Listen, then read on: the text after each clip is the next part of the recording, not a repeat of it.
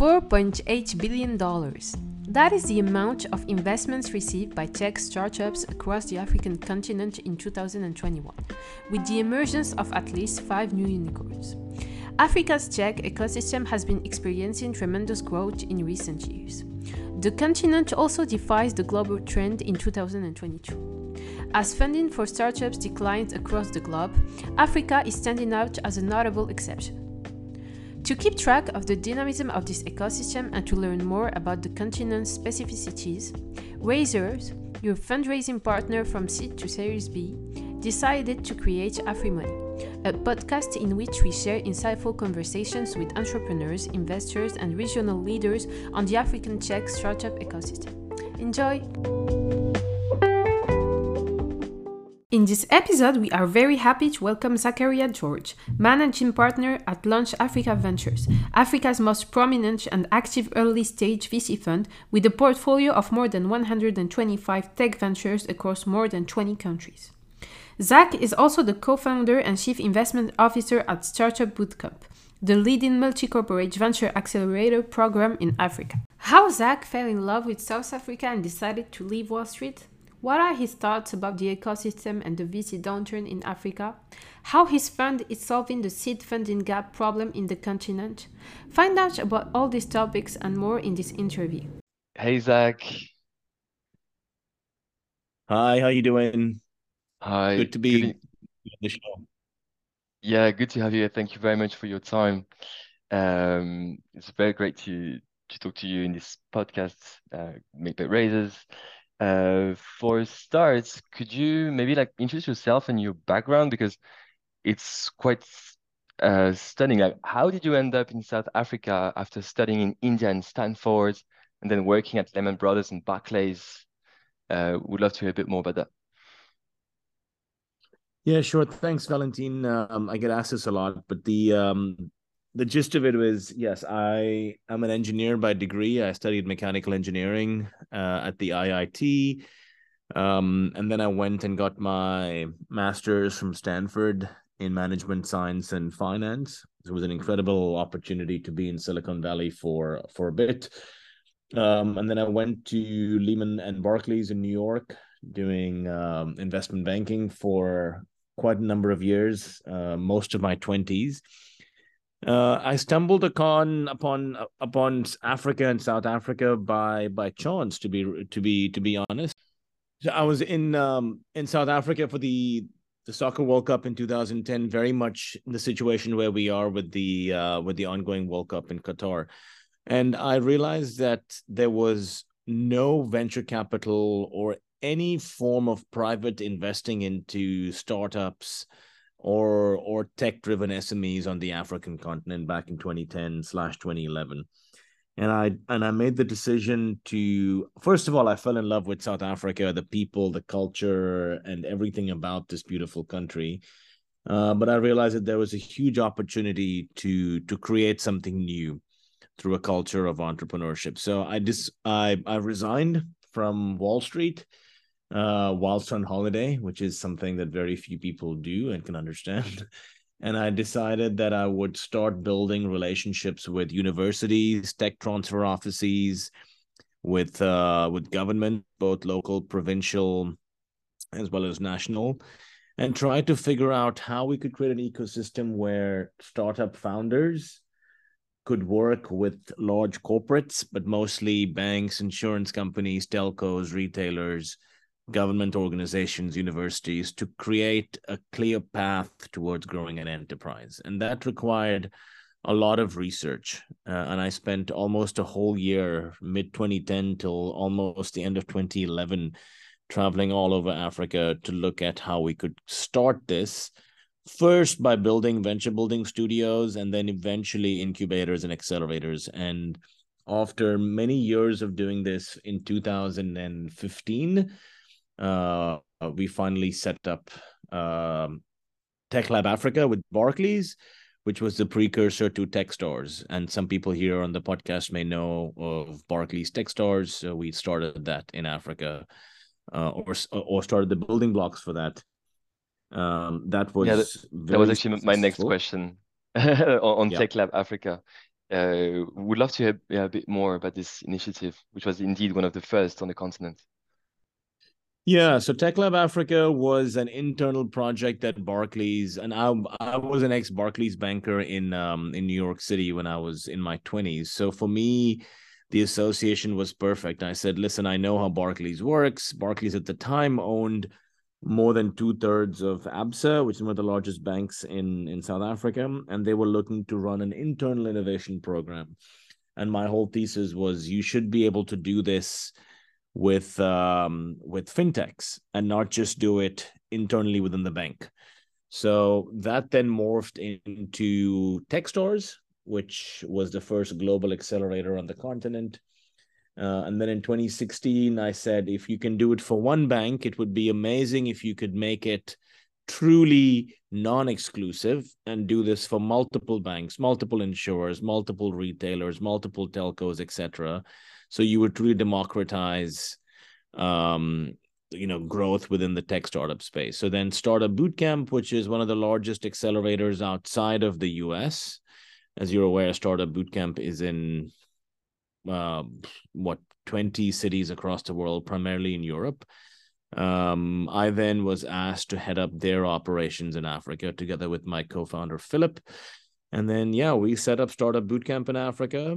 We saw almost 3,000 companies over a 3-year period, and we ran 3 cohorts of 10 startups each, and that was an incredible exercise. And then once we started doing that, other accelerators like Plug and Play, Seedcamp, Founders Factory, etc., came to the continent. And sort of you then saw 2017, 18, 19 is when accelerators really took off in Africa, both global as well as regional ones like, NiLab, iHub in Kenya, and then Flat Six Labs in Tunisia and Egypt, etc., etc. So that's the genesis of my journey in the VC space in Africa. It started first with venture building spaces, working with large corporate innovation programs, eventually accelerators, incubators, and that bottom-up approach with founders is what made us different to all the other VC funds on the continent today. Wow, well, that's quite impressive and interesting. Must be very striking for you to see the difference between 10 years back when there was Africa was a very dynamic ecosystem tech-wise, as opposed to now, before 2015, no exits, if I'm not mistaken, ever happened before on the continent. And it was a question I wanted to ask before, but why Africa in the first place in particular? Did you want it to go into, an ecosystem where you had the ability to start from scratch and really bring value rather as opposed to more mature markets? Yeah, I've always been a bit of a pioneer in the way I think. Also, this is maybe too much information for a podcast, but I'm a musician and a creative by nature. So I play the piano, the guitar. I've been singing. I'm also a big lover of the arts and theater. So even though I spend most of my career in investment banking, engineering, my real love is creativity. And the one thing I realized is I look at problems different to the way traditional accountants or engineers or bankers look at it. So I looked at, I came to South Africa in 2010 and I saw a continent with at the time 1.2 billion people growing very, very fast, massive urbanization, a declining cost of data, as in the cost of mobile data, much higher growth in smartphone penetration, a much higher growth in e-commerce. And I said, how is it possible that people don't see the blatant similarities between what happened in India, which is now the 3rd largest venture capital market after the US and China, and what happened in Southeast Asia, in Indonesia, for example? And I said, this is this movie is being repeated, and Africa is the next show, and no one is seeing this opportunity, right? And there are so many challenges in healthcare and education, in food and water security, logistics, last mile delivery, education. And there's only so much that grants and non-recourse loans and asset financing can do for the continent. And there was less than $100 million in venture capital in Africa as little as 6 years ago, which is shocking. Yeah. And then I said, if no one's going to do it, it's going to take a foreigner coming to Africa to do it. But I never considered myself a foreigner. My father was born in Tanzania. I have lots of connections to the continent. And I just said the clear missing part in all of this is corporate Africa. So the power of banks, insurers, and telcos, and to a lesser extent, retailers. Because Africa is even though Africa has 54 different countries, the corporate sector behaves through a very sort of oligopolistic tendency. So you've got, 3 or 4 major insurance companies that cover the whole continent, but through subsidiaries. So like Sanlam, through its partnership with Saham, Old Mutual, through its partnership with UAP, and then the likes of Discovery and Hollard, etc. The same thing with the banks, right? You've got about 5 or 6 major banks, and they have multiple operating subsidiaries all across the continent, Stanbic, Standard Bank, and then you've got Barclays and EcoBank, etc. So it's, even though Africa has 54 countries, because you only have 4 or 5 major corporate sector players across banking, insurance, telcos, and retailers, it is a lot easier to scale B2B tech solutions in Africa versus, for example, in Europe. And very few people understand that. Once you understand that, as a VC or an angel, you can really help scale companies if you have good relationships with institutions, because they control data and distribution, which is the most important thing when you scale tech startups. Absolutely. Yeah. And talking about VCs, looking at African startups, we're seeing more and more, of course, local VCs building up. Like every month, there's a new fund being raised. And at the same time, we also have a lot of foreign investors coming in. Like, I think every week I have a chat with a US or Europe fund VC firm asking me, like, should we go to Africa? Because it seems like there's a big opportunity here. We want to launch a new fund and actually invest in a geography which is not our primary focus usually. Why is that? Yep. How can we explain such a shift in mindset, like in 10 years or even like 5 years? The mindset of people wanting to start funds all of a sudden, or the mindset of people realizing that there is a big opportunity in Africa? The second one, all the VCs that are now looking at opportunities that they were neglecting before. Yeah. No, I think it's just people for many, many years looked at Africa purely from a private equity mindset. They looked at it from when will this company be cash flow positive? Why are they not breaking even? Where is the focus on market expansion? Where is the focus on fiscal jurisprudence, etc.? All of that. And, Africa has never had in the last couple of decades a clear understanding of the concept of feasible and sustainable and scalable innovation, right? There have been lots of talks about Africa's wealth being in its primary resources, being minerals, mining, agriculture, and basically primary sources of growth, right? So the mindset has always been, well, if it works in the primary sector, then we can use the same concepts of private equity to the secondary sector, which is manufacturing, and then the tertiary sector, which is services. But the reality is the mindset of venture capital needs different people. You almost don't want to have CAs and accountants and engineers running VC funds, right? You need people that understand a growth mindset, right? The fact that you can grow a company, and not that you ignore the concept of being profitable or having positive EBITDA, But understand that sometimes you need to spend money to create money, right? Mm. That mindset doesn't didn't exist in Africa for many years because, concepts of mobile payments and peer-to-peer exchanges of assets, or the concept of online education, the sharing economy, didn't really make sense. And the big shift we saw was around 2011, 2012, when the decentralization of assets globally started to have its impact in Africa. Now, what I mean by that is, even though platforms like Airbnb and Uber and education platforms online like Coursera and Udemy have been around for more than 15 years or more or less, their true entry into Africa only happened about 6 to 7 years ago.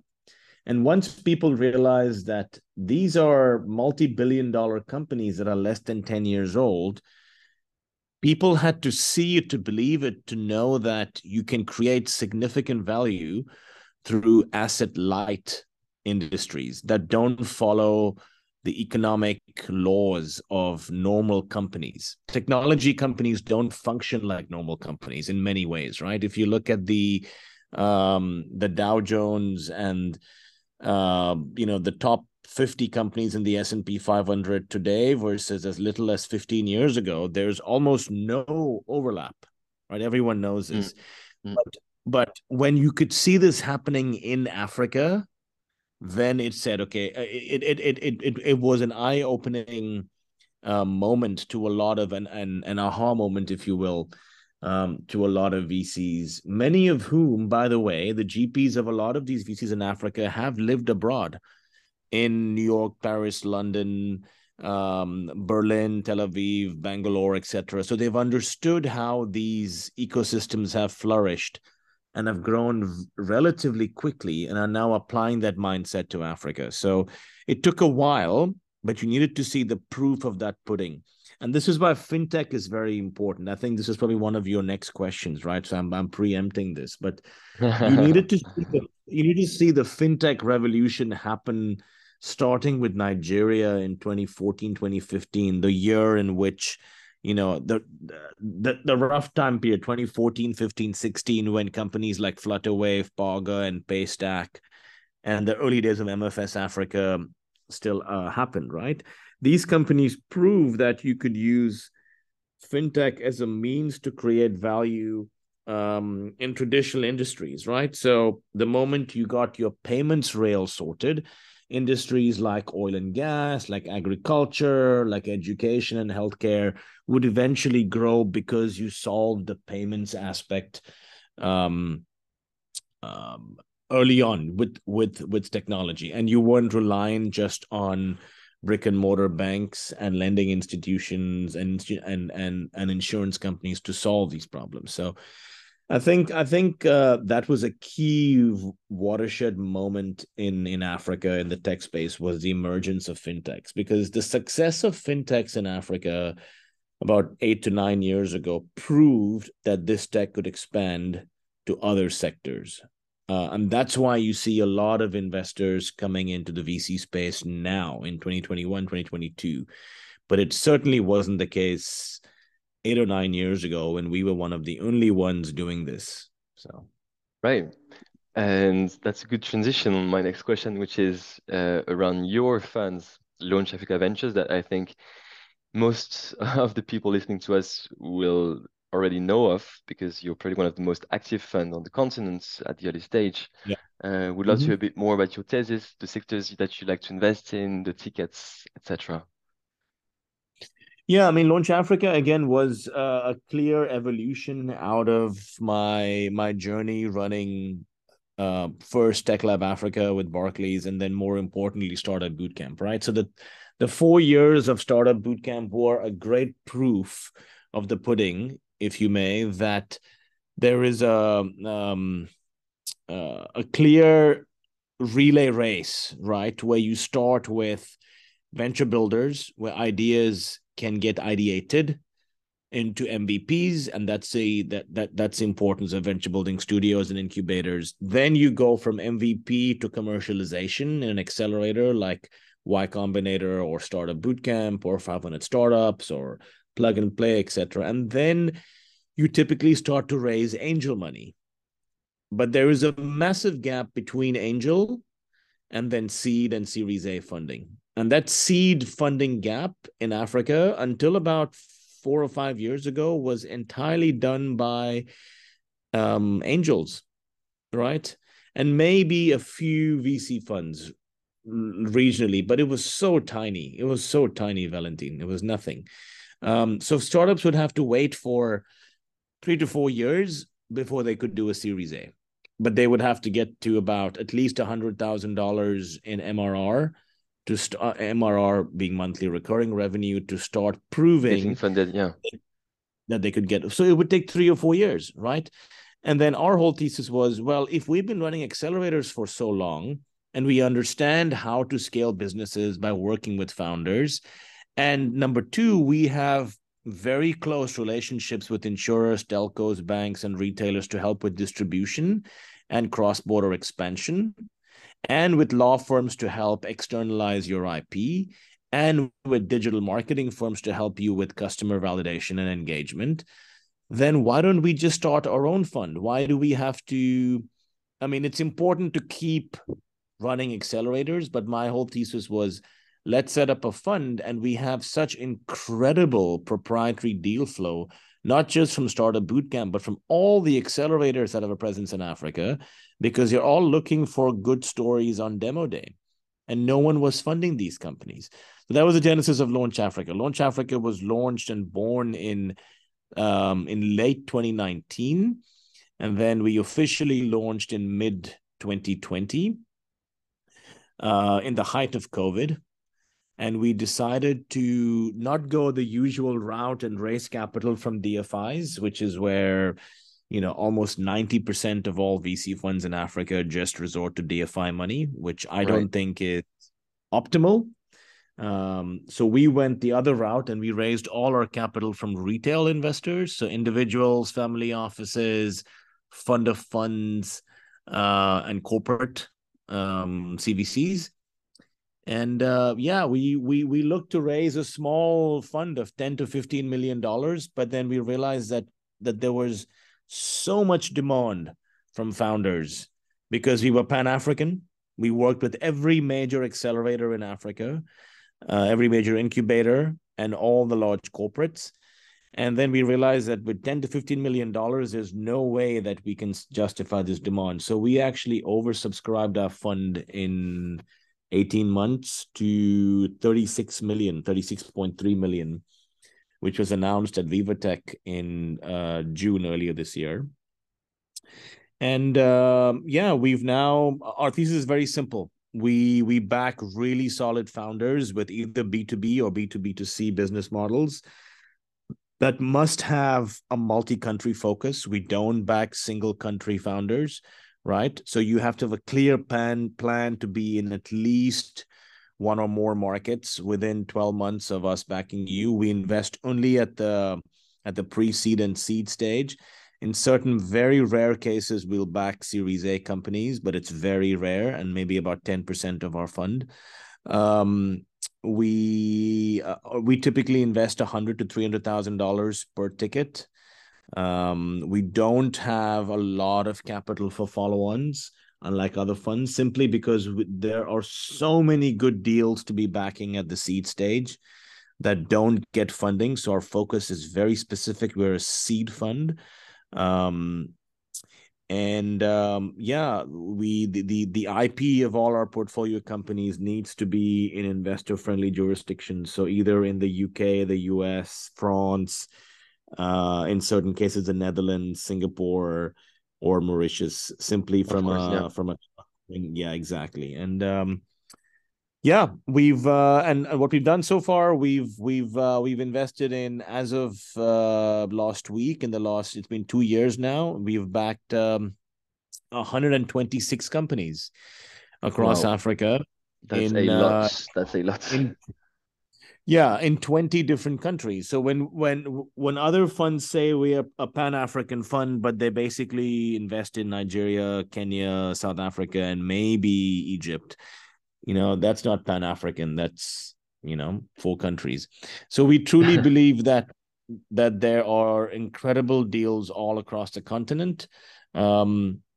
So we've done deals in Sudan, in Cameroon, in Togo, Benin, in Morocco, Tunisia, even in Madagascar, right? So we have, but in these markets we either work directly with team members that are part of the team, or through advisors on our advisory board, or through local angel networks or founder collectives. And that's very, very important. You need to have on the ground presence. You can't do helicopter investing. That doesn't work at the seed stage. And I can tell you now, either me personally or my co-GP Junaid or our exco have, or our key members of our team have met almost all our founders face-to-face and have done in-person DD. This is extremely important. Which is great, yeah.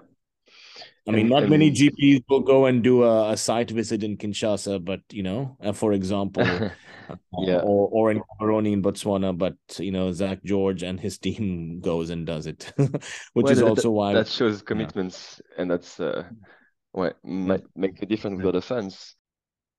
My next question is, how has the VC downturn affected your investment strategy? Do you see a big change, and are you currently in any need to adapt to the current economic environment, and is it affecting Africa as much as the rest of the world? Even though there has been a recession globally, there's been very little, nothing has changed fundamentally. There are still massive challenges in, like I mentioned earlier, mobility, infrastructure, healthcare, education, that needs to be solved through technology, right? And this massive arbitrage between the population versus GDP versus venture capital, where Africa accounts for 17% of the world's population, about 7% of the world's GDP, but less than 1% of the world's venture capital, right? So that will only, that gap needs to be shortened, and there's so much more that needs to be done. That being said, you know, the trickle-down effect of non-systemic factors have now been seen in the African VC market, but it's nowhere as dramatic as it is in other sectors globally. So what we will see is, as a fund, similar to other funds, we will be a bit more cautious on new investment opportunities. There will be a bit more focus on traction and product market fit. We may focus a little bit more attention on helping our existing portfolio companies versus investing in new ones. We will always be looking for new deals to invest in, but we will prioritize our existing companies that need help with working capital, with expansion rounds, versus looking at brand new deals. Even the brand new deals that we look at, I mean, we've backed 126 companies, of which, you know, more than 70 of them have been in this year, 2022, in 2022. Within those companies that we look to back, there'll be a greater focus on revenue, recurring revenue, subscriptions, and ones that can expand into multiple markets. And a key part of any VC fund's ethos should be the ability to create synergies between its portfolio companies. That is a hallmark of a good VC, is to add significant non-financial value in addition to just financial value. And because we have a large number of companies across multiple geographies, sectors, and products, we can play that matchmaking role significantly more than other VCs. So that is what we're going to be focusing a lot of our efforts on, despite this current economic environment. Okay, thank you very much for sharing. And you answered one of my next questions, which was around like what you look for in the startups that you invest in, because I remember how, thanks to you, I guess, your brand awareness now, you have a very strong deal flow, I imagine. And I remember like a couple of months ago when we were passing deals to you guys, you said something to me around the fact that you were even rejecting some pre-seed or seed opportunities that were doing like 50K MRR at the time. Which is, I mean, a great sign that there are plenty of great startups all around. Talking about deal flow, I might have a bias on this question, but happy to hear your views. Do you prefer intermediated deals or not? And would you recommend that entrepreneurs in your portfolio use the services of an investment bank to raise? I mean, no one tells a story better than a founder, right? So I have a slight bias towards founders focusing on raising capital themselves. That being said, if an investment advisor has significant expertise in a particular sector or region and understands comparables, margins, percentage penetration rates of a particular region or sector really well, they can often provide a much better perspective than a founder themselves. But the big if here is these are specialist investment advisors, not generic investment advisors that can raise money for a private equity startup and for a pre-seed stage startup and you know, doing fintech in Egypt and edtech in South Africa without knowing anything about these regions or sectors, right? So if you're just in the job of making beautiful pitch decks and pitching to, you know, a database in Excel that you look at, those investment advisors that and charge you ridiculous amounts of money, I'm not a big fan of them. But specialist niche boutique investment advisors that know the market well and can speak on behalf of the founders as to why this particular company has an edge over X or Y, or where they are weak compared to A, B, and C, and what and who's doing the same type of work in Europe or Asia. Those investment advisors are great, but there are only a handful of such niche investment advisors in the early stage African VC tech investment space. Obviously, you guys are one of them, but it's a very small subset. But yeah, I don't mind working with investment advisors if they're very niche. No, that's interesting. And well, indeed, there are very few of us, I would say, which is quite surprising. Yeah. I mean, as opposed to some markets like France, which I'm coming from, 60% of deals at Series A stage are done via investment bankers. But this is a different market, and this is a newer market here. So we'll see how the future goes and happen. Yeah. And last question for you, Zach, before we leave you to it. One or two advice for the entrepreneurs listening to us that are currently looking to raise. You shouldn't be raising more than 12 to 18 months of runway from a capital perspective. You should be looking at alternative sources of capital, so venture debt and revenue-based financing as a means to not over-dilute yourself as founders. Look at alternative ways of incentivizing your team and not having to pay really high salaries to you and your founders and your team. So incentivize your team by long-term stock options, and never look at over-diluting yourself through a funding round. Because if you don't have enough incentivization for you as the founding team, you're going to struggle to raise future rounds of funding. So limit your capital raises to, at the very most, 12 to 18 months of runway, and be very careful with your cash flow management. Thank you, Zach. Thank you very much. That's it for today. Thank you very much for being with us. Absolutely. Thanks very much. Okay. Cheers, man. Talk to you soon. Bye.